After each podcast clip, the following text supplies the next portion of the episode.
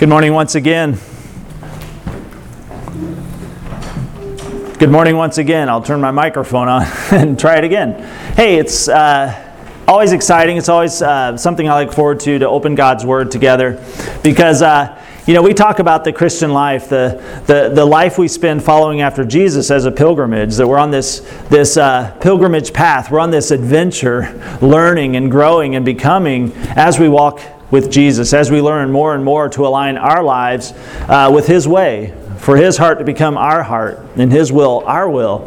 Uh, and so, anytime we open the Word together, we're joining together, we're, we're assenting together, like, yes, we will go where God leads us, where Christ bids us go and bids us to come. So uh, it's important. It's a, there's a something very uh, remarkable and meaningful happening whenever we open God's Word. And so I'm excited to do that. Today we are continuing in our Everyday People teaching series, uh, looking at the book of Ruth. We're looking at Ruth's stories, uh, story one, there's only one, I guess, uh, and really trying to see how that connects us to that larger story of redemption uh, the larger story of God's work in the world in Christ Jesus. And so uh, today we will continue uh, learning a bit more about kind of the backdrop. We're going to spend some time just kind of building in, uh, like if you've ever watched uh, The Joy of Painting with Bob Ross, he spends a lot of time building in the background.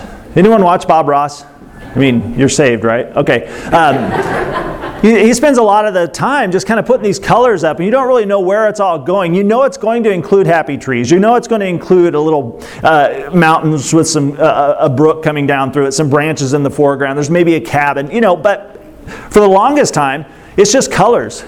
He spends intentional time building in the backdrop, and that's what we're doing in these first few weeks because Last week, a lot of you raised your hands that you're familiar with the story of Ruth, right? If you'd raise your hands again, you, you, you know the story of Ruth, but have you re- do you really have a good handle on how it tells us of the enduring faithfulness of God?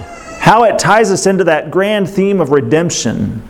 Why it's read um, at Pentecost? I didn't understand that before I started studying this. And so we're going to spend some time really kind of getting our bearings today. So today is called Mount Sinai because it figures heavily into why this story matters. Have you ever considered the radical faithfulness of God? The radical faithfulness of our God. And uh, here's what I mean. I mean the radical faithfulness faithfulness of God beyond him being reliable beyond him being an ever present help in time of need.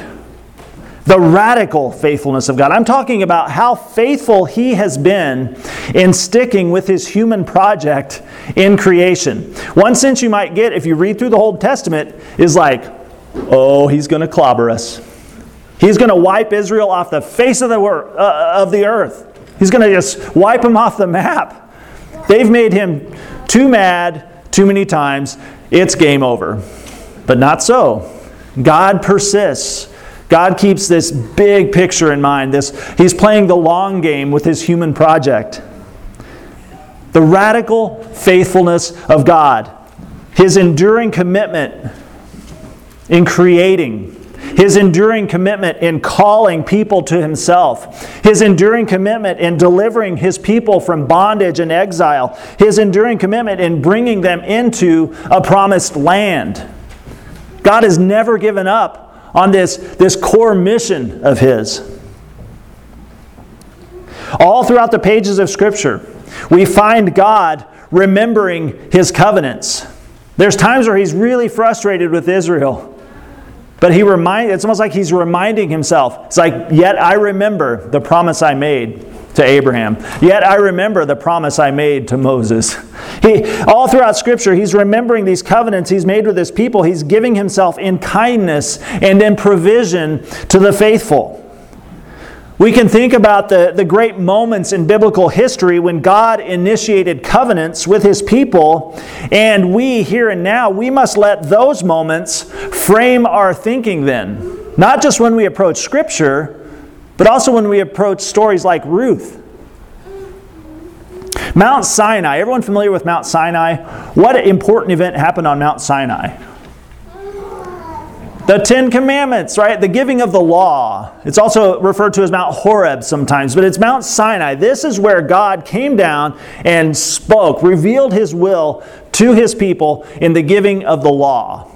And when we think about the law, we oftentimes specifically think about the Ten Commandments. But a lot of stuff was given. I mean, a big portion of the Old Testament is like what God is saying to Moses. Must have been big tablets. I mean, like, oh, I need some help here. My aching back, you know, my sciatica. No, right, Dale? All right. Um, Mount Sinai in the Old Testament and the advent of the Holy Spirit in the New Testament, they are both associated with Pentecost. These are both associated with the, the celebration of Pentecost, and they serve as the bookends for our understanding of God giving His law and His Spirit to us. So, Sinai would be God giving His law, sending of the Holy Spirit in Acts would be the giving of His Spirit to us. And these are both associated then with Pentecost. They're both marked, interestingly enough, with flames with wind, and with a whole bunch of mystery.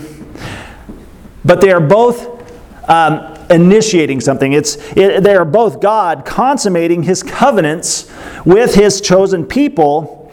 Uh, and these have long been civil, symbolized uh, in the Christian imagination uh, by these iconic moments Sinai and the sending of the Holy Spirit. Before Christianity uh, associated it with the coming of the Holy Spirit, Pentecost, which means 50, that's the meaning of Pentecost, 50, uh, was celebrated as a Jewish festival. Does anyone know what that festival is? Shavuot. Shavuot, which is really the, the festival of, um, of weeks, or the Feast of Weeks. It was celebrated as the Jewish festival of Shavuot 50 days after Passover. Okay, so that's where the 50 comes from. Shavuot was the Feast of Weeks. It was the celebration of first fruits, of the first fruits of wheat or of the harvest. This annual celebration served a purpose, an important purpose. It, it, it helped uh, draw the people's attention to God's faithfulness. Once a year, they gathered around and say, Today we remember God's enduring faithfulness to us. It drew everyone's attention to God's faithfulness in providing for his people. In the sending of the rain, and the sending of, of the giving of sunlight, and the, the, the, the blessing of an abundant harvest. Thank you, God. This seasonal faithfulness of God drew the attention of the people to the greater faithfulness of God, the faithfulness expressed in the covenant relationships established on Mount Sinai and later in and through Jesus Christ. By the 8th century AD, so the 700s, the reading of Ruth, okay, this is where we're all getting to, okay? By the 8th century AD, then, the reading of the story of Ruth uh, on Pentecost became a tradition. In the 8th century, we, we began viewing the story of Ruth, of Boaz, and of Naomi as a telling of God's faithful love. Seeing this story as, a, as an earthy, um, local telling of God's cosmic, enduring faithfulness. So, why is this? Why is this? How could this story become connected with this grand, overarching theme of God? From Sinai to the sending of the Holy Spirit. How could Ruth become the way we tell that story? Why would it be associated with that? How does the earthy, everyday story of a farmer and two widows point our hearts and our minds towards God's radical faithfulness? Well, here's my take. The story of Ruth, it helps us see in a new way. The story of Ruth helps us see in a lived out way how God takes us in when we are outsiders, takes us in, gives us a home, He redeems us, and He covers us with His grace. He brings us into His care, into His family, and He covers us with His grace. And I keep doing this motion because this is going to make sense later in the story. He covers us with His grace. So it's necessary for us to read Ruth's story cast up against the larger backdrop, up against the larger overarching theme of the law given at Sinai and Acts chapter 2 when God sends the Holy Spirit to us. Okay, so I'll try to hold all these things in tension as we move forward. You can open your Bible to the book of Ruth, and we're going to read the first chapter of Ruth today as we, like Bob Ross, start painting in the backdrop. In the days when the judges ruled in Israel, a severe famine came upon the land. So a man from Bethlehem in Judah left his home and went to live in the country of Moab, taking his wife and his two sons with him. The man's name was Elimelech, and his wife was Naomi. Their two sons were Mahlon and Chilion. They were Ephrathites from, man, I stumbled with that one last week too. Epaph, Epaph, Ephrathites. Ephrathites. Ephrathites, yes. They were Ephrathites from Bethlehem in the land of Judah. And when they reached Moab, they settled there. Then Elimelech died, and Naomi was left with her two sons. The two sons married Moabite women. One married a woman named Orpah, and the other a woman named Ruth. But about 10 years later, both Mahlon and Chilion died. This left Naomi alone, without her two sons or her husband. Then Naomi heard in Moab that the Lord had blessed his people in Judah by giving them good crops again. So Naomi and her daughters in law got ready to leave Moab and return to their homeland. With her two daughters in law, she set out from the place where she had been living, and they took the road that would lead them back to Judah. But on the way, Naomi said to her two daughters in law, Go back to your mother's homes, and may the Lord reward you for your kindness to your husbands and to me. May the Lord bless you with the security of another marriage. Then she kissed them goodbye, and they all broke down and wept. no, they said, no, we want to go with you to your people. But Naomi, Naomi replied, Why should you go on with me? Can I still give birth to other sons who would grow up to be your husbands? No, my daughters, return to your parents' homes, for I am too old to marry again. And even if it were possible, and I were to get married tonight and bear sons, then what? Would you wait for them to grow up and refuse to marry someone else? no, of course not, my daughters. Things are far more bitter for me than for you, because the Lord Himself has raised His fist against me. And again they wept together, and Orpah kissed her mother in law goodbye. But Ruth clung tightly to Naomi. Look, Naomi said to her, Your sister in law has gone back to her people and to her gods. You should do the same. But Ruth replied, Don't ask me to leave you and turn back. Wherever you go, I will go. Wherever you live, I will live. Your people will be my people, and your God will be my God. Wherever you die, I will die, and there I will be buried. May the Lord punish me severely if I allow anything but death to separate us. When Naomi saw that Ruth was determined to go with her, she said nothing more. So the two then continued on their journey. When they came to Bethlehem, the entire town was excited by their arrival. Is it really Naomi? The women asked. Don't call me Naomi, she responded. Instead, call me Mara, for the Almighty has made life very bitter for me. I went away full, but the Lord has brought me home empty. Why call me Naomi when the Lord has caused me to suffer and the Almighty has sent such tragedy upon me? So Naomi returned from Moab, accompanied by her daughter in law Ruth, the young Moabite woman. They arrived in Bethlehem in the late spring at the beginning of the barley harvest. Man, I love this story. So many powerful things going on and so emotion, uh, such emotion. Oh, so good. Because the story that we read here in the book of Ruth, because it involves such everyday people, speaking for myself, and I think for most of you, we find this story to be accessible. There's not these highfalutin, like, you know, a queen and a king, or, you know, princes and dragons and things. It's people. We get it, it's accessible to us. We understand this kind of story. It seems somehow familiar. Why? Because we've known tragedy. We've known difficulty. We've known loss. We understand what displacement feels like. We know what uncertainty feels like. So, as we read of Elimelech, of Naomi, of Mahlon, of Chilion, of Orpah and Ruth, we get it. We get it at a fundamental level. We understand it. Perhaps we understand it better than we want to, better than we'd like. Because I look around the room and I know a lot of you have been through some pretty dark days, some big searing losses. And I know, so when I approach Ruth, I know that you approach Ruth, and we find a familiar story in ways that we probably wouldn't choose.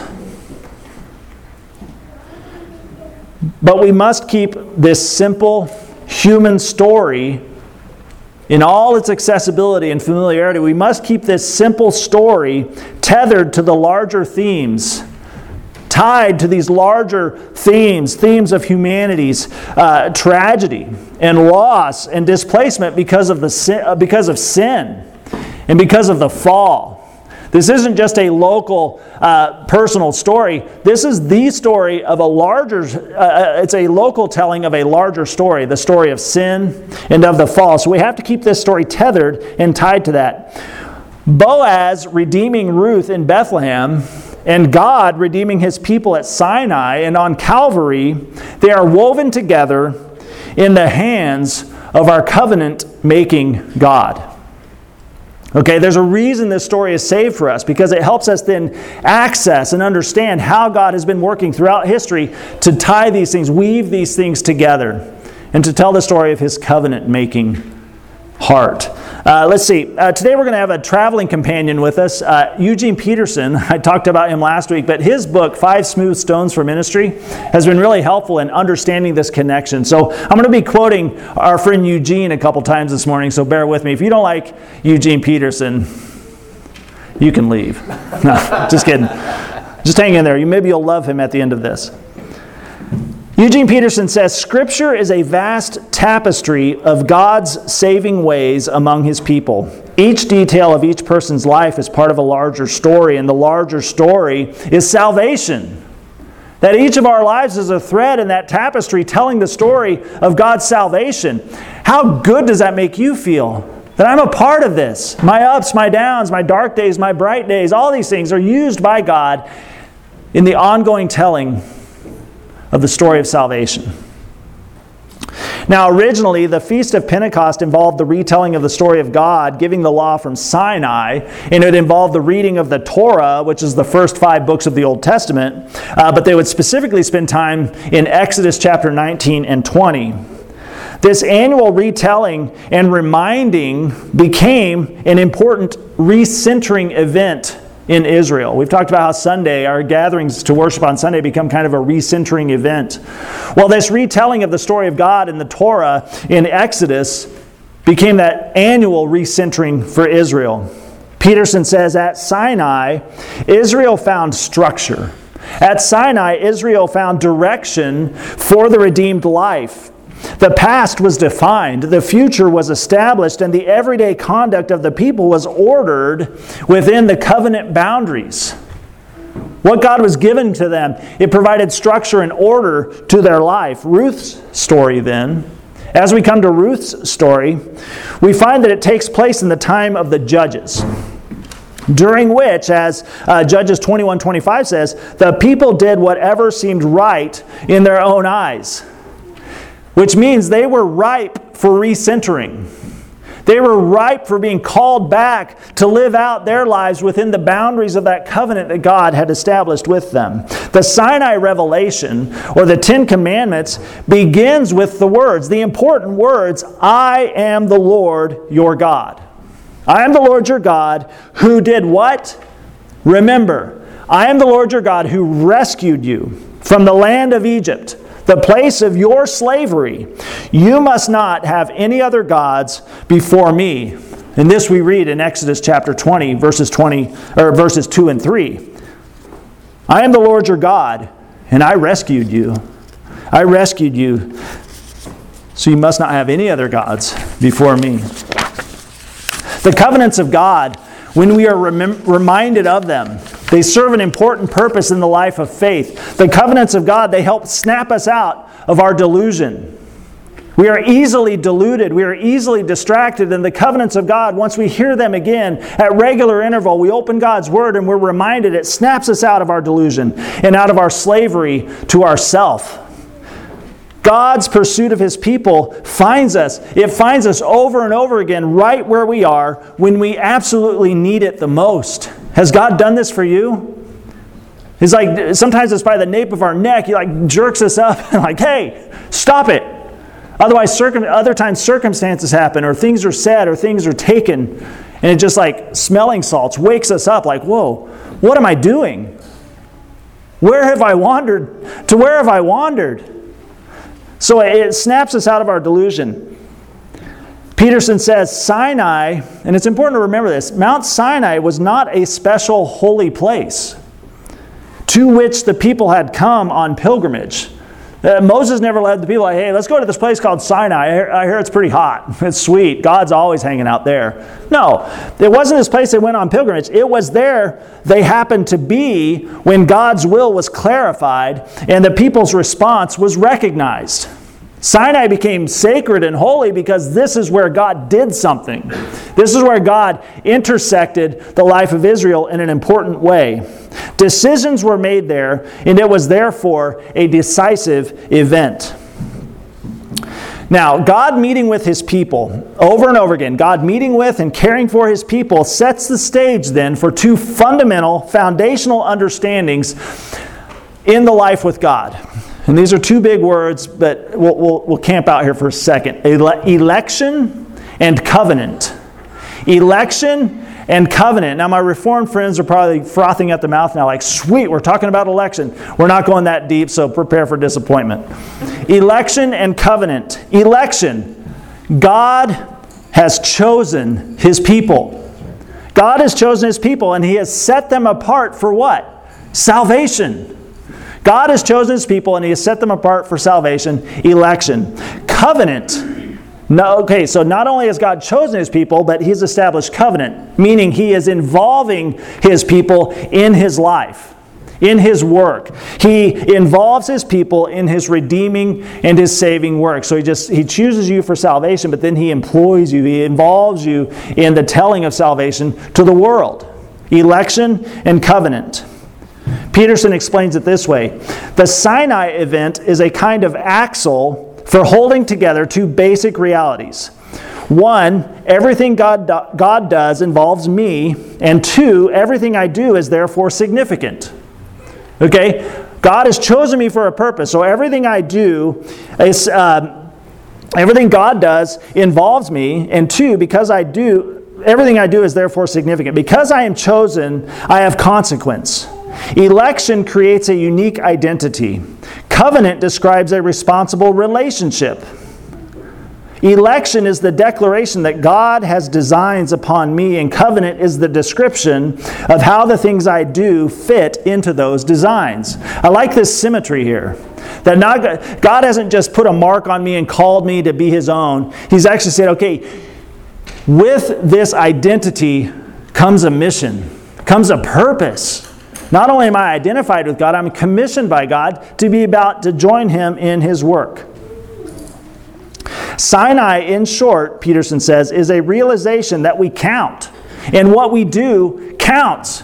Nothing is meaningless, nothing is pointless, nothing is wasted. We count and what we do counts. History makes sense because God's will and humankind's will are manifest in it. Nothing is random or inconsequential or meaningless.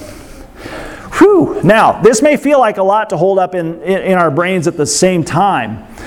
This may feel like a lot, but it is important. And it is very helpful, a helpful framework for understanding how God is at work in the world. Because we believe God is still at work in the world, don't we? God is still at work in the world. It will be helpful for, helpful for us, and it will help enable us to more fully then hear Ruth's story. And in, and in more fully hearing Ruth's story, we may just hear our own story more clearly. We might start to see our story a little bit more fully as we go throughout our days. Visualize it this way a covenant thread. A covenant thread extends from us backwards in history to the believers gathered in Jerusalem in Acts and then from there, backwards in history to Ruth and Boaz in Bethlehem. And then going back even further still to Israel standing before Mount Sinai. And then going back even further then beyond to the beginning of creation into the hands of God Himself who is on the other end. And He's like holding this spool that is constantly being unfurled into the future. We are part of the story. We're holding on to that thread of redemption, that covenant thread. We are part of the grand story that God has been telling throughout history. Naomi mattered. Ruth mattered. Boaz mattered. You and me, we matter. We matter. How does that make you feel? I mean, consider that. We matter in the grand story of God, the story of salvation being told in the world. We matter. We have a part to play. How does that change things? How does that change how you will spend today? How does that change how you will engage this week, knowing that you go out living the salvation story of God? Peterson closes with this. He says, It's an artful telling of this, it, in its artful telling of this outsider widow, uprooted and obscure, who, her, who turns out to be the great grandmother of David and the ancestor of Jesus. spoiler. Sorry, that's a spoiler. Don't be mad. She turns out to be the great grandmother of David and the ancestor of Jesus. The book of Ruth makes it possible for each of us to understand ourselves, however ordinary or out of it, as irreplaceable. We are irreplaceable in the full telling of God's story. Hear me say, we count. You count. Every last one of us counts, and what we do, it counts. So let's pray together. Father, we hear your word and we take that to heart. Lord, I think sometimes we, we fall into this kind of uh, mechanistic thinking of the life of faith that we just do this thing. There's this transaction. We hold up our end of the bargain, you hold up your end of the bargain, everyone's happy, and we just go to heaven when we die. But God, your word tells us in so many different ways, such a variety of, of ways that how you're at work in the world is, is vast. It's robust and it's ongoing, and we're a part of that story. That you're telling the story of salvation, the story that includes the giving of the law in Sinai and the, the giving of the Holy Spirit in Jerusalem in Acts. Uh, it's also relevant to us here today. You're giving yourself over and over. You're telling that story uh, over and over again through us. And God, we play a part. And because of that, we matter. And what we do has consequence. So, God, I pray that we'd have a renewed sense, maybe a, a new sense, a, a fuller sense of the gravity, the meaning of the life we've been given. God, the call to follow Jesus isn't just to believe certain things or to uh, uh, do certain behaviors and, and, avoid other behaviors. It's actually to step in to this, this long, ancient stream of redemption to step in and, and, be willing day by day more and more to play our part in this, this salvation story, the telling of redemption. God, I love the idea that we're holding the thread that you started unspooling into the world from the day of creation. That we're holding on to that. Ruth, Naomi, Boaz, they're holding on to it. Our fellow brothers and sisters in Christ in the early church, they're holding on to this. The, the, the, the faithful all throughout the Old Testament, they're holding it. Moses holding it. And at the other end, it's with you. That's crazy to me. That's so reassuring. So, God, I pray that we would hear that message. And whatever your Holy Spirit needs to do in our hearts right now, I pray that it would. I pray that we'd give access. We'd be willing. We'd be pliable in your hands. God, our life is yours. Do with it what you will. Make us obedient, willing. Motivate us to live within the boundaries of our covenant life with you that which you have accomplished through Jesus Christ, through his life, his death, his resurrection, his ascension, and his glorification. Jesus is King. And we will live in his kingdom here and now, today, this week. So, God, work that truth into our heart. Help us as we read and spend more time in the book of Ruth. I pray that we'd start to see and hear our own story and hear it as part of the bigger story because of Jesus Christ. Lord, I pray for my friends who've been following Jesus. I pray that they would uh, sense an urgency today, hear an invitation to, to, to, to walk more faithfully, to, to wade more deeply into the life of Christ, with Christ. And I pray for my friends who've never followed Jesus. I pray that once again they'd hear invitation. It begins here by turning and by confessing faith in Jesus as Lord and following after Him, believing that what He effected on the cross paid the guilt of my sin so that I might be free to come back home come back into life with God and be part of that covenant life. So, God, we lift our prayers to you in the name of Jesus Christ. Amen. All right, we have a couple of announcements, and Curtis, just like last week, uh, uh, we've had real strong public demand for this. Curtis is going to do announcements. So, So get excited, everybody. Good morning. Just a couple announcements. Uh, I wanted to talk about students tonight. Uh, if you are a student, uh, that basically means fifth grade to, I don't know, whenever these days. Um, we're going to meet at our house. Um, so we're going to have the bonfire. We have, um, well, not a bonfire, we have a fire pit. Uh, those are two different things um, and snacks and, and whatnot. So if you're interested, you can come see me or my wife who is playing the bass today. Um, we'll give you directions to our house. We're going to continue in the book of James, our discussion. We've been going through N.T. Wright's book on James. So we just kind of have a really good discussion, uh, kind of diving in deep. So that's from 6 to 8 tonight. Um, if you guys I don't know about you, but I enjoy this every single week that we watch people speak to the young people. It's the stuff we didn't get to see, right? You, you, know, we're in service and we don't get to see necessarily when we had nursery and, and children's church what was going on. This is the this is the fun stuff. Um, so I really enjoy that. I love the puppets that come up and all the stuff that has happened. Uh, if you are somebody who gets excited about this as well, maybe this is an opportunity for you. Um, if you sat every week going, man, I wish that was me, grab Adam, um, look for Heather Haynes when she's here, uh, talk to myself, and just say, hey, I would love to, to do something. It doesn't take very long, five, ten minutes at the most. Um, attention spans aren't that long, uh, so you got to think about that. Um, and so that's a great opportunity. Um, some of the other ways that we have opportunities to, to be a part, to do our part, as the, as the church. Um, you know, our offering, we, we give with joyful hearts that God has, that has given us so much, the stuff that we don't deserve most of the time. Um, and, and so with that, we have opportunities. We have the tablet back there. We have baskets. We have online that you can do. But, but, but along with that, we have a special offering we're doing right now. Uh, and that's for the Stoddards uh, to kind of go with medical bills to kind of cover some of Christy's uh, costs for her, her procedures and, and um, medications and whatnot.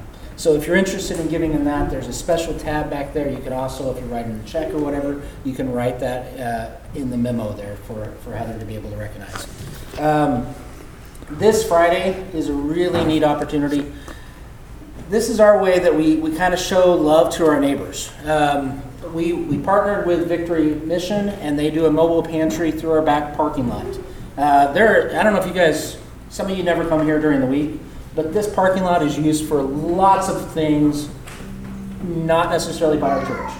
Uh, so there's there's people speeding through the lots, there's people just hanging out, there's people camping out. This is our way to kind of say, hey, we're, we're part of the neighborhood too. Uh, so if you're interested from 1250 to 2 o'clock. It's not much time, but we're looking for some volunteers. Um, I think this Friday my wife's going to be there, uh, but, but we're going to have several people. This is We're only going to do it once this month and once next month. Uh, normally we do every other Friday, right? Or the second and fourth Friday. Um, but it doesn't take much time, but you get to see so many people go through. We're going to be giving baskets, um, care bags for Thanksgiving as well during this time. So they're going to get their basics and they're going to have a Thanksgiving meal kind of bag for them. Um, we take opportunities to pray with them. This is a really good opportunity. Um, you get to know people, and, and they t- they'll say things like, "Well, I'm looking for a job." Well, if you're somebody who maybe is looking for employees uh, in your job, this is a great opportunity to show up for. So, um, along with that, we're partnering with another church in the neighborhood. Uh, we're going to be doing, there's going to be a basket back there starting next week. Uh, for the next couple weeks, we're going to do a basket uh, for hats and gloves. I talked about it last week, but um, we're partnering with uh, Greater Metropolitan Church, uh, Pastor Kim Lewis, and what we're doing is um, working together to just provide hats and gloves for Victory Mission. Uh, so when they're out and they're working with people and they don't have hats and gloves, we're, we're giving back. Um, so that's another opportunity. Angel Tree. Uh, Christmas, we, we kind of ramp up around here. I, I don't have a clue how it's going to work this year. Uh, and I think if anybody did, you'd be the wisest person in the room, right? Um, so, uh, Amanda, tell us a little bit about Angel Tree. So, we, we actually have Angel Tree coming up really fast. I was given the names of our kids two weeks later than normal, so their schedule is slowed down a bit. We have 53 kids this year that we are getting gifts for, and I have 12 up and ready on that little tree starting today. So some of the gifts are very specific and others are very broad. That's just kind of how it's falling this year too. But um, I can tell you in the past, we've had people not attend our party so that the gifts are delivered to their house because that's the only gift they have under their tree for Christmas. So this is really an important thing. And uh, when I get the kid list, I have the address, and it's amazing how many fall in our neighborhood or within 10 miles from here. So this is a national program that is hitting on such a local level. Um, we have met neighbors who who we keep in touch with because of this program. So um, it's a really good thing. We uh, 53 sounds daunting. It's really not. Some of the shopping's already been done. So so just like feel at ease there. Like like don't take on five or six if you cannot do that. Um, in the past, we've had families do that. So just just really, it's it's gonna happen. Uh, and just feel free to check those kids out. There are some really amazing stories if you want to hear some details behind each angel. Thanks. Thank you, Amanda. Oh, and then um, December 5th is when we are giving them out. That's a Saturday, so the Sunday before is the last Sunday of November. It's not great timing, it's coming quick.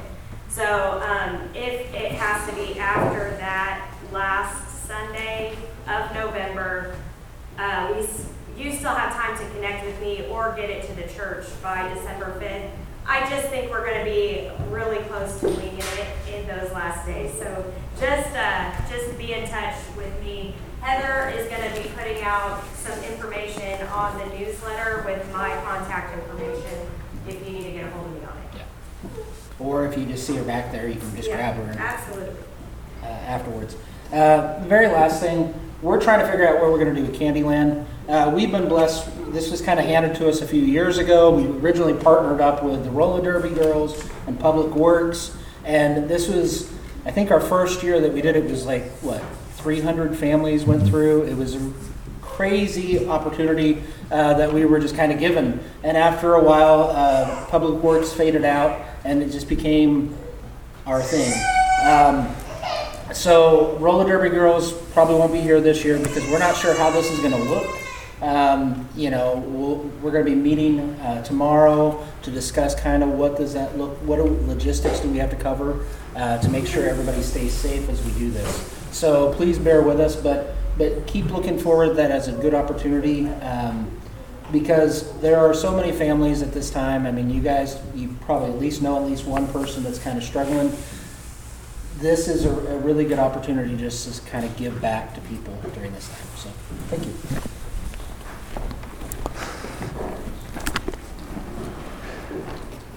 Go ahead and stand with me as we pray, as we pray as Jesus taught us, like Jesus taught us.